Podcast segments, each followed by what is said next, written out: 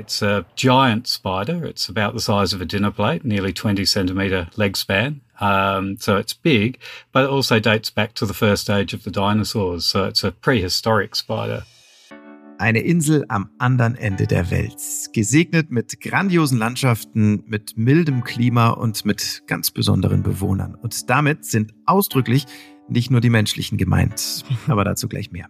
Herzlich willkommen in Under Down Under in Tasmanien oder wie wir in Folge 1 schon gelernt haben, in Tessie.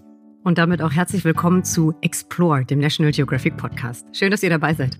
Gleich entführen wir euch, wenn man so will, nach Under, Under Down Under. Es geht in die riesigen tasmanischen Höhlensysteme, wo wir ein Tier treffen, das dort schon seit Abermillionen Jahren seine gigantischen Netze spannt. Die riesige tasmanische Höhlenspinne hat die Dinosaurier kommen und gehen sehen. Das Auseinanderbrechen der Kontinente hat sie ebenso weggesteckt wie unzählige Eiszeiten und diverse Naturkatastrophen. Wie ihr das alles gelungen ist und vieles mehr über dieses faszinierende Tier, diesmal bei Explore. Auf Tasmanien, da atmet man nicht nur die sauberste Luft des Planeten, man findet auch total fruchtbaren Boden und ein sehr angenehmes, gemäßigtes Klima. Ja, das sind beste Voraussetzungen, um auf Tasmanien pflanzen und ernten und sehr erfolgreich Landwirtschaft betreiben zu können. Wie das Ganze nachhaltig geht in der Agrarindustrie und Lebensmittelproduktion, genau daran wird auf Tasmanien geforscht. Und das mit einem Blick auf die ganze Erde. Wieso Tasmanien also das ideale Labor für die Welt ist und wo da die größten Herausforderungen liegen, das erfahrt ihr auch in dieser Folge. Tasmanien. Episode 2 Wissenschaft und Natur von prähistorischen Riesenspinnen und wegweisender Lebensmittelforschung. Wir sind Daniel Lerche, National Geographic Podcast Redakteur. Und ich bin Nika Kiewit, National Geographic Podcast Redakteurin. Hi zusammen. Und zum Einstieg in diese Folge gibt's jetzt erstmal unsere Top 3, also drei Fakten wie gewohnt, die ihr so hoffentlich noch nicht kanntet über Tasmanien. Fakt 1 das Studienfach Antarktis. Ja, das gibt's nur in Tasmanien. Ein Studiengang, in dem man wirklich Antarktis studieren kann. Der Abschluss, der geht sogar bis zum Doktor der antarktischen Wissenschaften. Also Geologen, Klimaforscher, Gletscherkundler in Hobart, da dozieren Praktiker aus aller Welt über Pack- und Schelfeis, über Plankton in der Nahrungskette, über das Schmelzen der Polkappen. Kein Wunder, die Antarktis ist ja quasi direkt nebenan. Ja, und außerdem finden sich in Hobart jede Menge wissenschaftliche Einrichtungen und Institute, die dort forschen.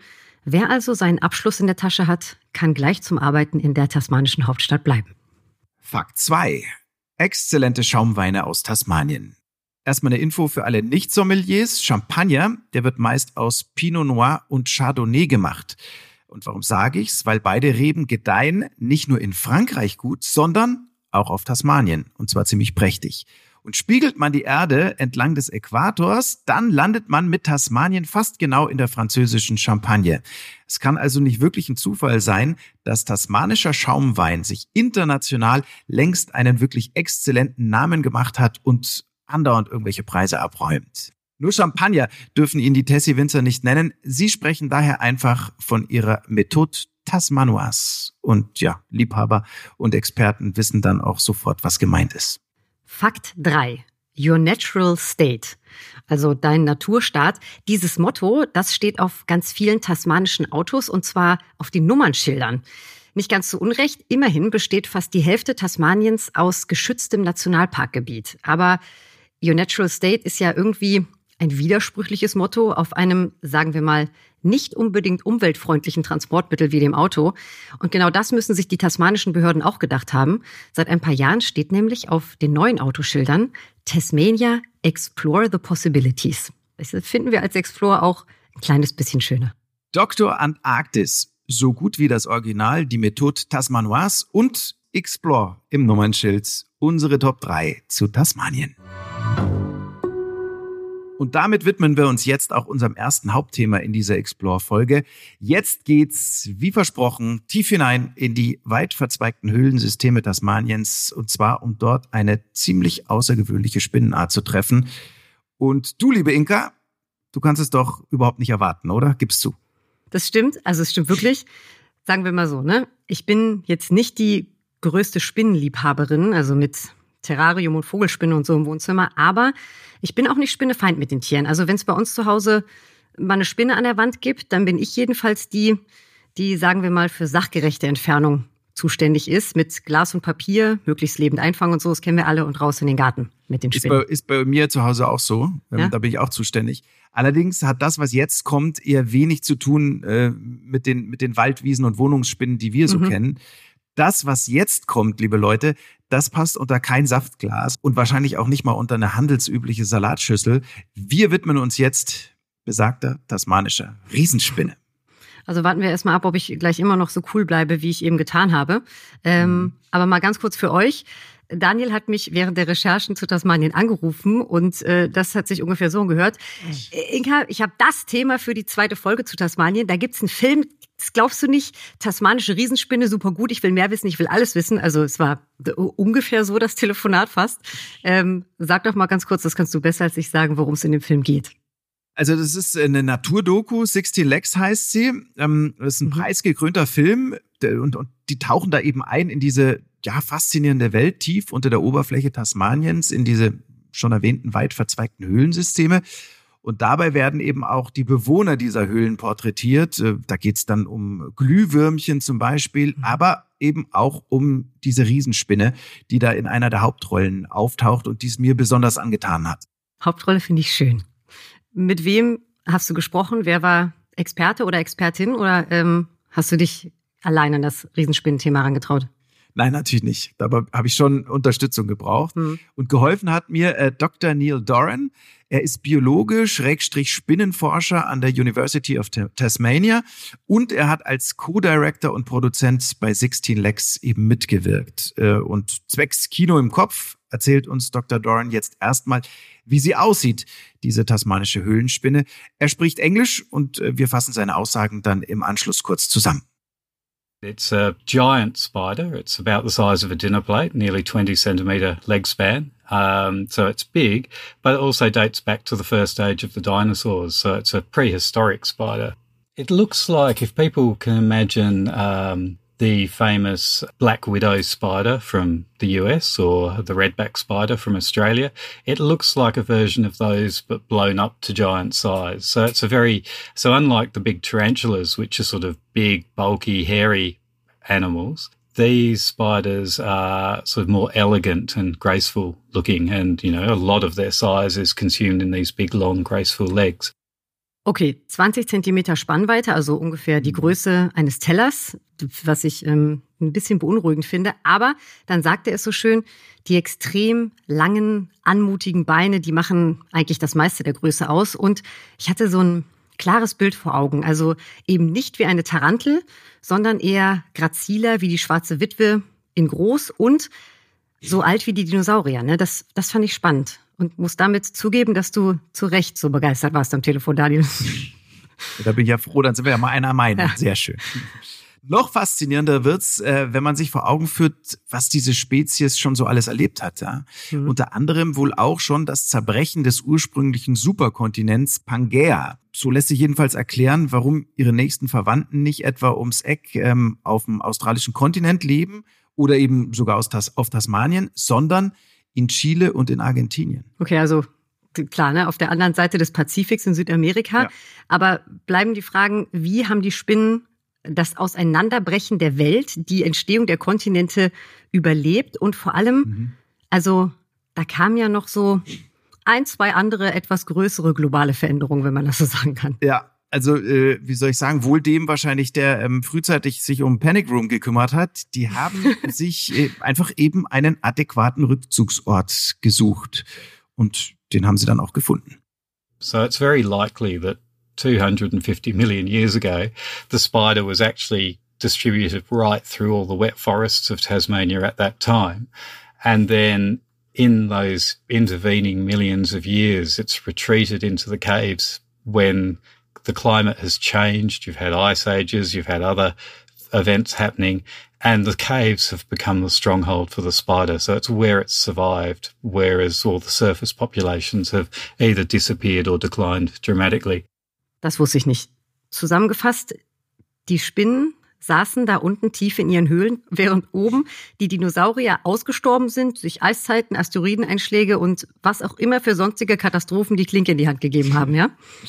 Ja, das kann man so sagen. Mhm. Allerdings saßen die Spinnen natürlich nicht nur da irgendwie faul rum da unten. Sie haben sich mhm. diesem dunklen Energie- und nahrungsarmen Lebensraum Höhle ähm, in der Zeit auch perfekt angepasst. Jetzt muss man dazu sagen, Höhlenspinnen haben eben eine niedrige Stoffwechselrate. Sie brauchen nicht sehr viel zu fressen. Und ähm, eigentlich ist alles in ihrem Lebenszyklus viel langsamer als bei den meisten ihrer Artgenossen. Und das gilt auch fürs Alter. Most spiders live for a short period of time. So the spiders you encounter, encounter in your garden might live for one to three years, something of that order. Um, so although most garden spiders that people encounter are short lived, there are these larger spiders that live for much longer periods of time. Now, with the cave spider, we're trying to work that out. Um, we know that certainly uh, it's it looks like from the work we've done that individuals last into their 20s and possibly longer. There are anecdotal reports from people uh, a while ago who believed that some of these spiders might have even got it up to their 40s as well. But we're still uh, working out how we prove that because unfortunately, the only way you can really work out the age of a spider, um, you sort of have to do it the long way around. You have to follow them right through their life cycle in real time. And um, that sort of is effectively a career. Diese Spinnen werden also bewiesenermaßen über 20 Jahre alt, das steht fest. Es gibt aber auch Berichte, dass sie es bis in ihre 40er schaffen. Das wiederum ist jetzt nicht nachgewiesen, denn um das Alter einer Spinne wirklich nachzuweisen, müsste man sie über ihren kompletten Lebenszyklus begleiten. Das ist dann eine komplette Karriere, wie Dr. Doran gesagt hat. Und das hat bis jetzt ähm, noch keiner gemacht. Aber es sieht eben so aus, als wären sie über 40 Jahre alt. Mhm. Okay, also das Wichtigste wissen wir jetzt über Herkunft, wie sie aussehen mhm. und äh, über das Alter der Spinne. Hast du Dr. Doran auch gefragt, wie die Spinnen genau da unten in diesen Höhlensystemen leben? Ja, habe ich gefragt und die macht natürlich mhm. im Prinzip das, was alle Spinnen so machen. Ähm, Netze bauen. genau, sie baut Netze und ja. sie wartet dann vor allem drauf, dass da irgendwas reinfällt, dass da sich irgendwas drin verfängt. Mhm. Äh, und das kann sie wiederum relativ entspannt tun, denn ihr drohen eigentlich kaum Gefahren. They also build these enormous horizontal webs. So most spiders in your garden build vertical webs. Um, these spiders do it the other way. They build it as a great big flat platform, and these can be meters across. Um, we've found massive webs that are about three meters across, and the spider runs on the underside of that web and basically is waiting for crickets or other things to fall off the roof of the cave and land in this great big. Um, not so safe safety net, uh, and then the spider runs on the underside and eats them, and pretty much um, that stability I mentioned about caves is what has allowed this spider to survive because the environmental conditions don't change. They're always moist, they're always dark, they're always cool. Um, and and the other great thing for them, um, as I said, we don't get bats or uh, larger vertebrates tending to stay in the Tasmanian caves. So these spiders pretty much at the top of the food chain. So there's nothing to, to eat them. So both environment and predation risk are work to their favor. And if you become a big spider in a Tasmanian cave, you're pretty much set for life. Okay, also wieder kurze Zusammenfassung. Für mich ist das auch immer noch mal ganz gut, damit ich das noch mal besser verstehe. Mhm. Die Höhlenspinnen, die profitieren von den immer gleichbleibenden klimatischen Bedingungen da unten in den Höhlen und weil sie keine natürlichen Feinde haben, stehen sie ganz oben in der Nahrungskette, korrekt? Mhm. Okay, und in ihren ähm, bis zu drei Meter waren das, drei Meter breiten, horizontal gespannten Netzen, da fangen sie vor allem Crickets, also äh, Grillen. Perfekt zusammengefasst. Okay. Was jetzt noch faszinierend wird, ist, wie sie auf Grillenjagd gehen. Denn wenn die Grille ins Netz gefallen ist, dann ist sie ja noch nicht verzehrbereit, sondern die lebt ja noch. Und da kann es dann für die Spinnen doch auch nochmal richtig gefährlich werden. Uh, the crickets uh, are quite large animals themselves. They actually can be quite savage. So if you're a small spider, you actually can be at risk from crickets. Um, so it's only once you get to be really quite big that you're able to protect yourself from them. And really, crickets have two sets of armaments. They've got quite powerful jaws, but they've also got their great big jumping legs and which are very powerful. And the, the spiders are quite deliberate. If they catch a cricket, the first thing they'll do is bite it to inject venom, basically to start killing the cricket. But the second thing that they'll do is target those back legs and, and if they can, they'll snip those back legs free. So basically they're recognizing that the legs are a problem um, to them, either because they can help a cricket escape from a web um, because they're a powerful tool for tearing yourself free, but also they're probably big enough to damage even a large spider. So, large female spider is a very effective predator, and she'll go in and she will just snip the base of those legs off one side, then the other, very clinically. Also, die Spinnen müssen sich vor den Hinterbeinen der Grillen in Acht nehmen. Deshalb ist das Erste, was eine Höhlenspinne tut, wenn sie eine Grille im Netz hat, Sie injiziert ihr Gift und beißt ihr dann umgehend die Hinterbeine. Ich finde, das, das hört sich so martialisch an. Ja, ist es ähm, ja auch. Aber ich bin auch ein bisschen beeindruckt, weil es ist ziemlich intelligent von den Spinnen. Ne? ähm, ich frage mich aber die ganze Zeit, kann das Gift uns auch gefährlich werden? Ist das für Nein. uns gefährlich als Menschen? Okay. Nein, also da besteht keine Gefahr. Es gab bisher überhaupt erst drei oder vier Fälle, in denen Menschen nachweislich von der tasmanischen Höhlenspinne gebissen wurden. Mhm. Und das war dann schmerzhaft wegen des Bisses, aber jetzt auch nicht sehr viel mehr. Mhm. Also für uns schmerzhaft, für die Grille tödlich. Genau. So Und ähm, also diese ja irgendwie doch brutale Vorgehensweise, ne, habe ich noch mal ganz kurz im Kopf abgespielt, wie sich die Spinne auf die Grille stürzt und ihr erstmal die Beine abbeißt oder ähm, was hat er gesagt? Er hat gesagt clinically, also sie die, oder sägt sie sie, aber es muss ja sehr präzise sein, was sie da macht. Ja, sie beißt sie ab, einfach mit einem Krass, Biss, ey. zack. Ja. Ging mir natürlich genauso wie dir. Ja, fand ich auch mhm. erstmal irgendwie ziemlich gruselig die Vorstellung und habe ich äh, mhm. Dr. Doran auch so gesagt. Aber der sieht das natürlich aus dem Blickwinkel des, des Biologen, des Wissenschaftlers. I think that it's a good reminder to us of how brutal the natural world can be. You know, it's equally beautiful and brutal in, in both measures. Every predator has to kill its prey. Uh, and if it doesn't kill its prey and the prey escapes, then it's possibly the predator that's going to die. So it's one or the other. And, um, and I think that's what fascinates us about nature. And I think that, um, it's, you know, it's always a reminder to us that back in the long historic past, before we sort of built up the civilization that protects us from a lot of these threats, humans were in that mix as well. Also es ist wie immer, ne? Die Natur ist wunderschön und brutal zugleich. Und am Ende geht es irgendwie immer ums Fressen und gefressen werden. Und wie er selbst sagt, es ist noch gar nicht so lange her, dass wir noch Teil dieses Kreislaufs waren von wunderschön und brutal machen wir jetzt einen kleinen Sprung und zwar rüber zu brutal sexy und zu Mating, also zur mhm. Paarung der Spinnen. Da kann es speziell für die Männchen nämlich wirklich brutal werden. Die müssen immer auf der Hut sein, sonst endet diese Fortpflanzung ziemlich böse für sie. Wie hat Dr. Doran so schön zu mir gesagt, ein bisschen Selbstverteidigung, ein bisschen Judo schadet mhm. den Jungs nicht. You have animals like the cave spider, which sometimes the female will eat the male, sometimes she won't. So he's got to play this big game of how do I survive? But he has these incredibly long legs. They're even longer than the female's legs, which he uses to basically push her legs back to try and protect himself. So that when he's got her in this judo hold of pushing her legs back, he can basically lock her into position. So even if she's got her fangs out and is trying to bite him, he's protected. So basically mating in these spiders is this big long dance where you have the two spiders revolving around each other and the male trying to work out when's the safest time to to approach her. Can he mate with her? Um, he's safe when he's got her in this position. But then at the end of it, he's got the problem that he's got to actually extract himself. He's got to um, untwine his legs, uh, let her go, while he makes a run for it. And their mating can take hours. So after hours of mating, he's got to find the energy to, to make a run for it as well. Das Männchen muss erstmal das Weibchen in die richtige Position bringen und fixieren, mhm. um auszuschließen, dass es ja schon vor der Paarung wie so eine Grille endet. Ja. Und dieser ganze Prozess, also plus der eigentlichen Paarung, der kann Stunden dauern.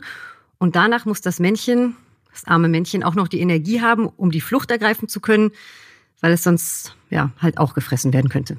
Und on ne? top und on top kommt noch das ganze, die ganze Nummer, die findet in absoluter Dunkelheit und in einem ständig schwingenden Netz statt. Stimmt. Ja, ja. Also es ist wirklich, es ist wirklich Schwerstarbeit äh, vor allem für die Männchen. Wobei die dann auch erstmal Ruhe haben, jedenfalls wenn sie da lebend rauskommen, während die Weibchen einen etwa Golfball großen Eikokon produzieren, in dem sich dann die Eier entwickeln. Und äh, bis die jungen Höhlenspinnen dann schlüpfen, vergehen etwa neun Monate. Und auch das ist absolut rekordverdächtig in der Welt der Spinnen. Also, ihr seht, die tasmanische Höhlenspinne, die strotzt nur so vor Superlativen und äh, deswegen ist es kein Wunder, dass Neil Doran so fasziniert von ihr ist.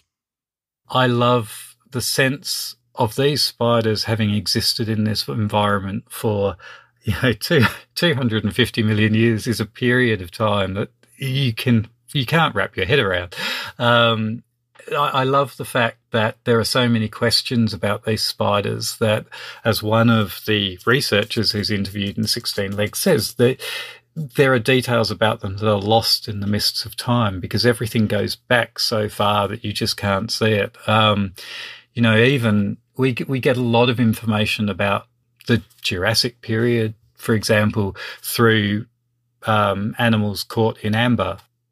These spiders go so far back that amber wasn't available. So there's no material capturing these parts of the story. So, so you're looking so far back in time at something that's really veiled by those deep, deep ages.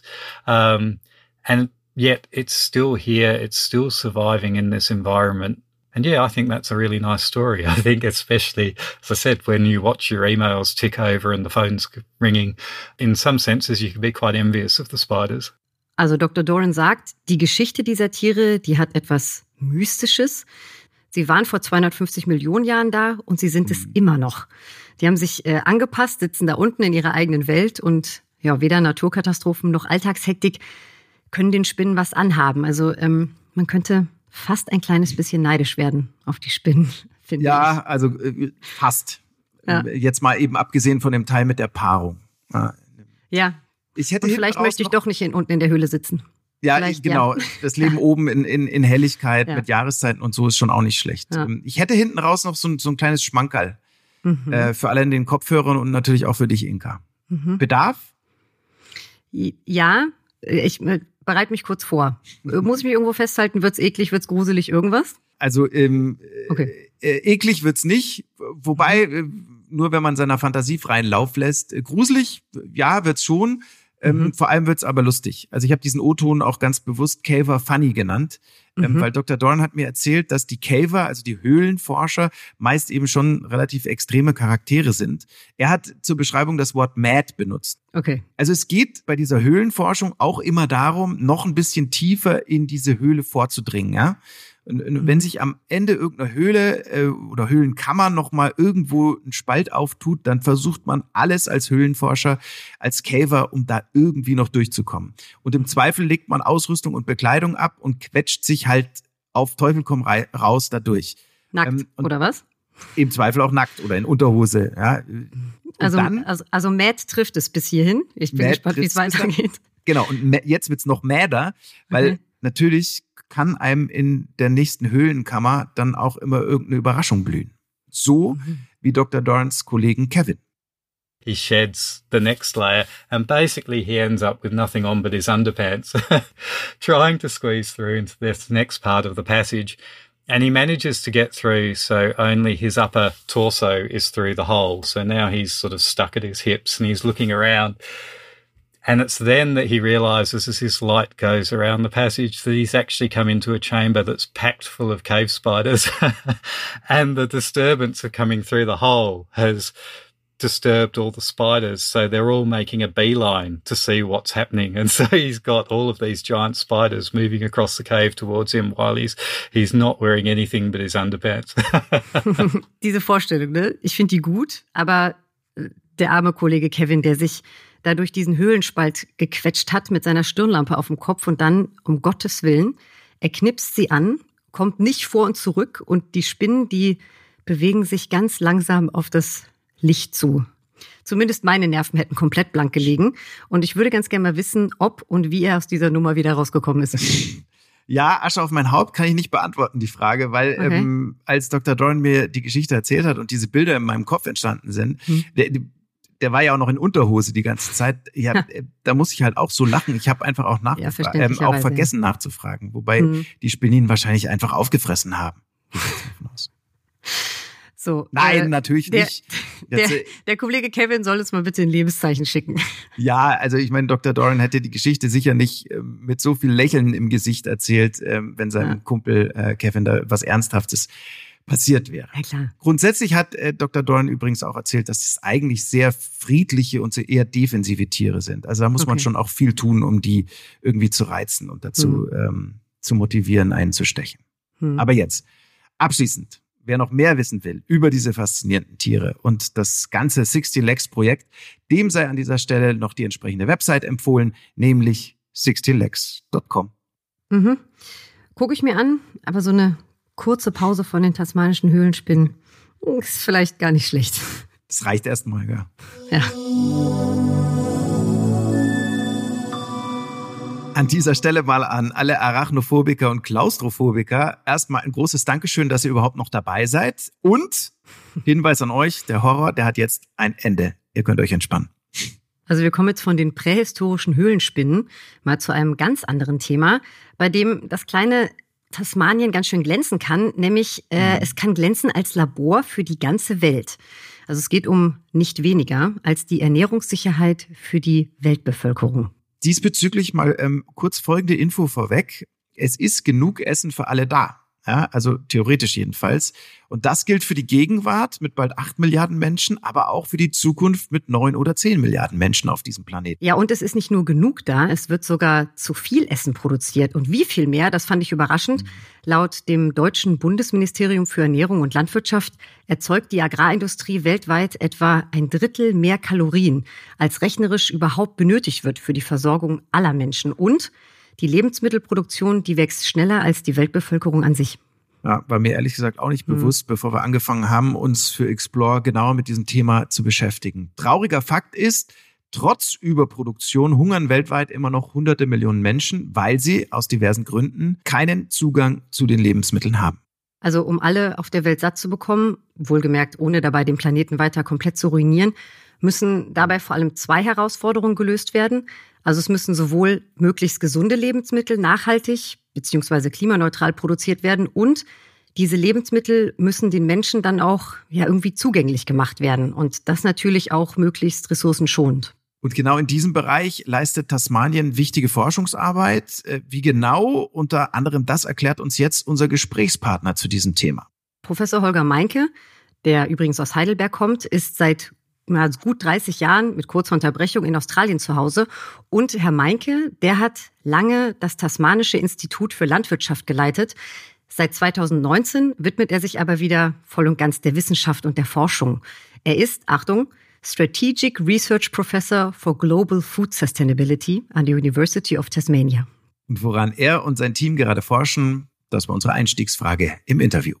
Prinzipiell geht es darum, die landwirtschaftliche Produktion und die Wertschöpfungsketten unserer Lebensmittel auf eine nachhaltige Basis zu stellen. Äh, hier muss ich betonen, dass Nachhaltigkeit sowohl ökologisch als auch ökonomisch zu verstehen ist. Um nachhaltig wirtschaften zu können, müssen unsere Landwirte auch ein angemessenes Einkommen haben. Wie wir hier sagen, it's hard to be green when you're in the red. Das heißt, es ist schwer, grün zu sein, wenn man rote Zahlen schreibt. Und darum geht es eigentlich hauptsächlich in, in, in meiner Forschung. Nachhaltigkeit ist ja irgendwie zu so einem Buzzword geworden, ne? zu so einem oft leeren Schlagwort. Mhm. Äh, können Sie das mal ein bisschen für uns füllen, gerade wenn es so um nachhaltige Lebensmittel geht? Da steckt ja so viel mehr dahinter, ne?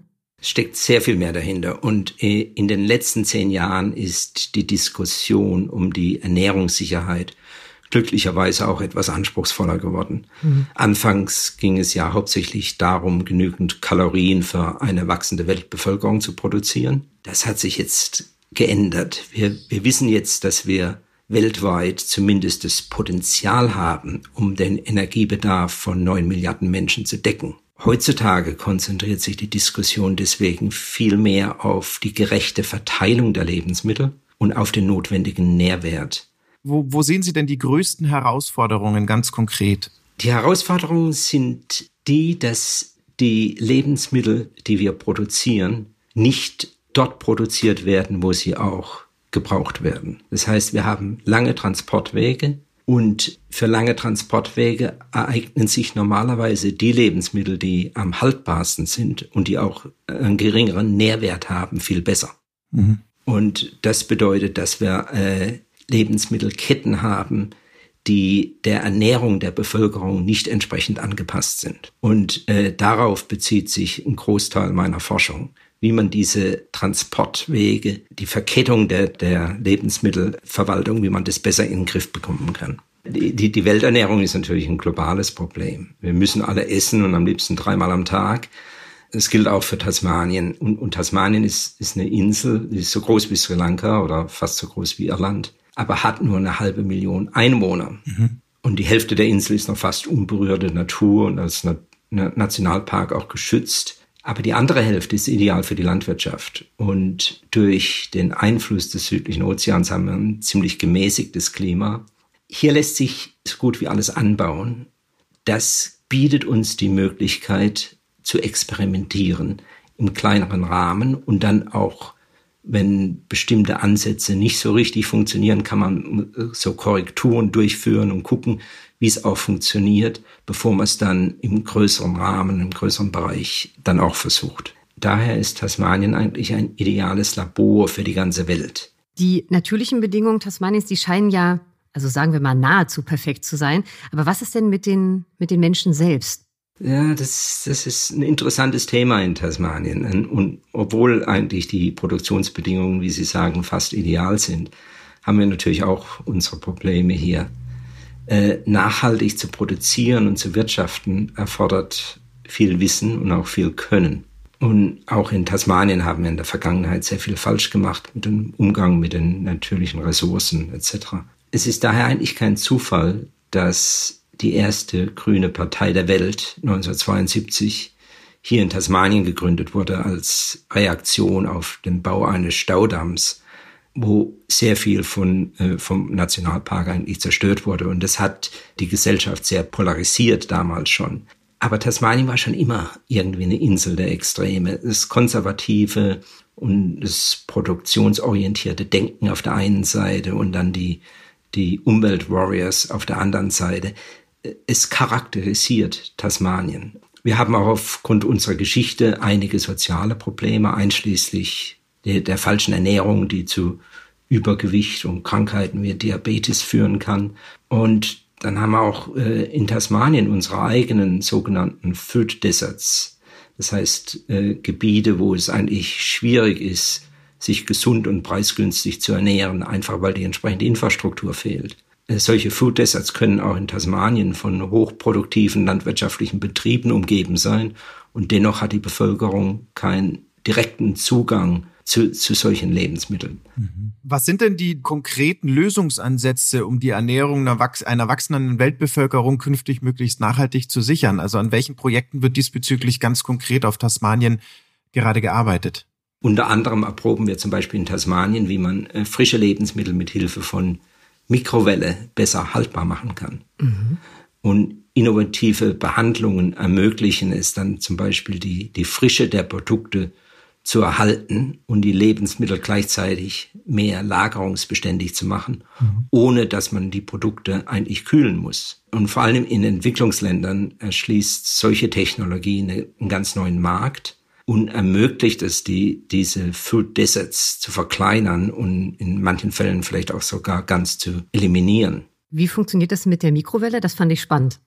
Mikrowelle wird ja natürlich im Haushalt ganz normal angewandt. Mhm. Das Problem mit der Mikrowelle ist, wenn man es äh, in größerem Maßstab anwenden will, ist es schwierig. Merken Sie vielleicht auch, wenn Sie Ihr eigenes Essen in der Mikrowelle warm machen es ist dann an bestimmten Stellen sehr warm, an anderen Stellen noch kalt. Mhm. Und da gibt's eben jetzt neue Technologien, die diese Probleme überwinden können, wo man dann tatsächlich auch im, im großen Stil frische Produkte durch die Mikrowelle bringen kann, sie dadurch haltungsfähig macht und total keimfrei dann tatsächlich in äh, Vakuumverpackung liegen lassen kann, ohne dass man sie kühlen muss. Mhm. Das ist eine ganz neue Technologie, die äh, wir zusammen mit dem amerikanischen Forschungsinstitut weiterentwickeln hier und äh, für die wir sehr großes Potenzial sehen. Das müssen Sie mir jetzt noch mal kurz erklären, bitte. Also, weil für mich ist die Mikrowelle ähm, ein Küchengerät, das ich benutze, um Essen aufzutauen oder um Essen halt schnell ja. zu erwärmen. Ja,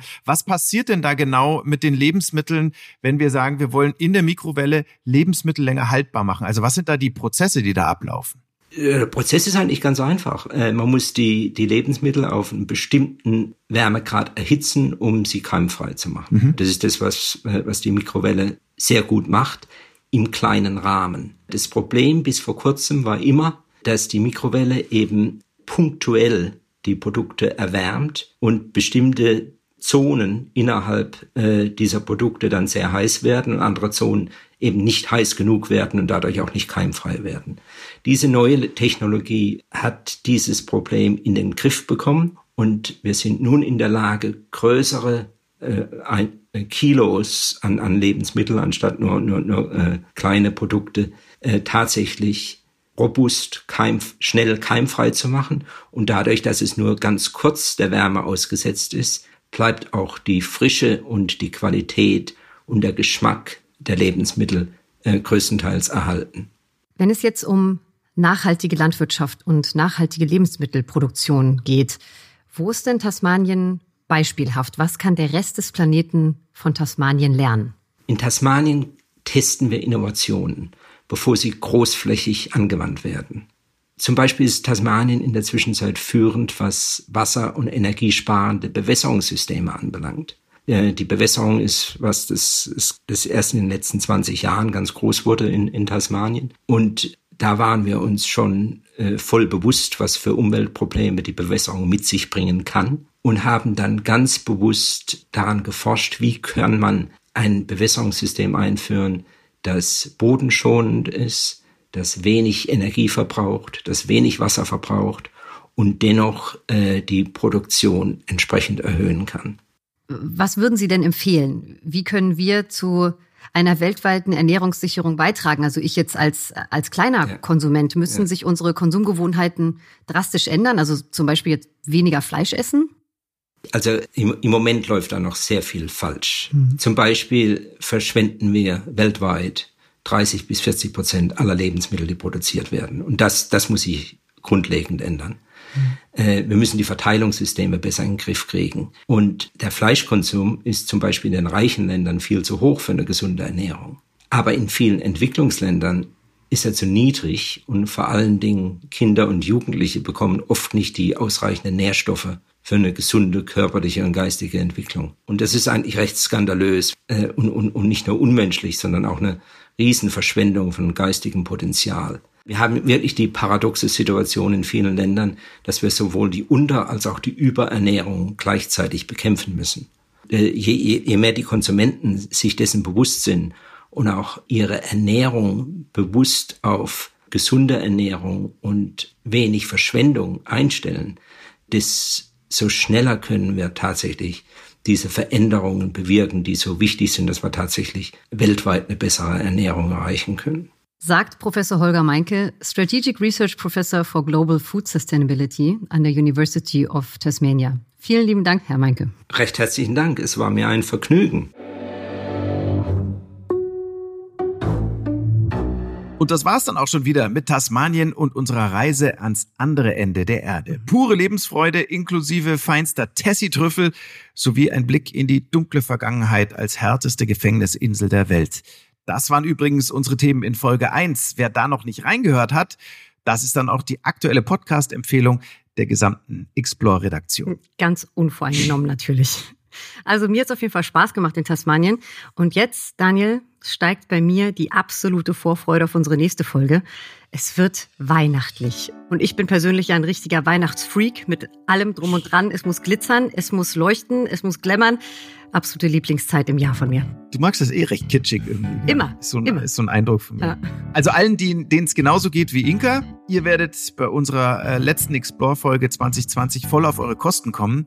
Denn gemeinsam mit einigen unserer Protagonisten aus diesem Jahr wollen wir mal genauer ergründen, wie man rund um den Erdball Weihnachten feiert und den Jahreswechsel so vorbereitet. Und natürlich wollen wir dann auch noch einen gemeinsamen Blick auf 2021 werfen. Das wird gut. Falls ihr Fragen habt, konstruktive Kritik oder Ideen, welche Region wir mal für euch bearbeiten sollen, dann kommentiert immer gerne unter dem Explore Podcast, natürlich je nachdem, welchen Audiodienst ihr nutzt. Und klar, wir freuen uns, wenn ihr unseren Podcast abonniert und bewertet. Also dann, bis zum nächsten Mal bei Explore. Vielen Dank fürs Zuhören. Macht's gut. Bis dahin. Ciao.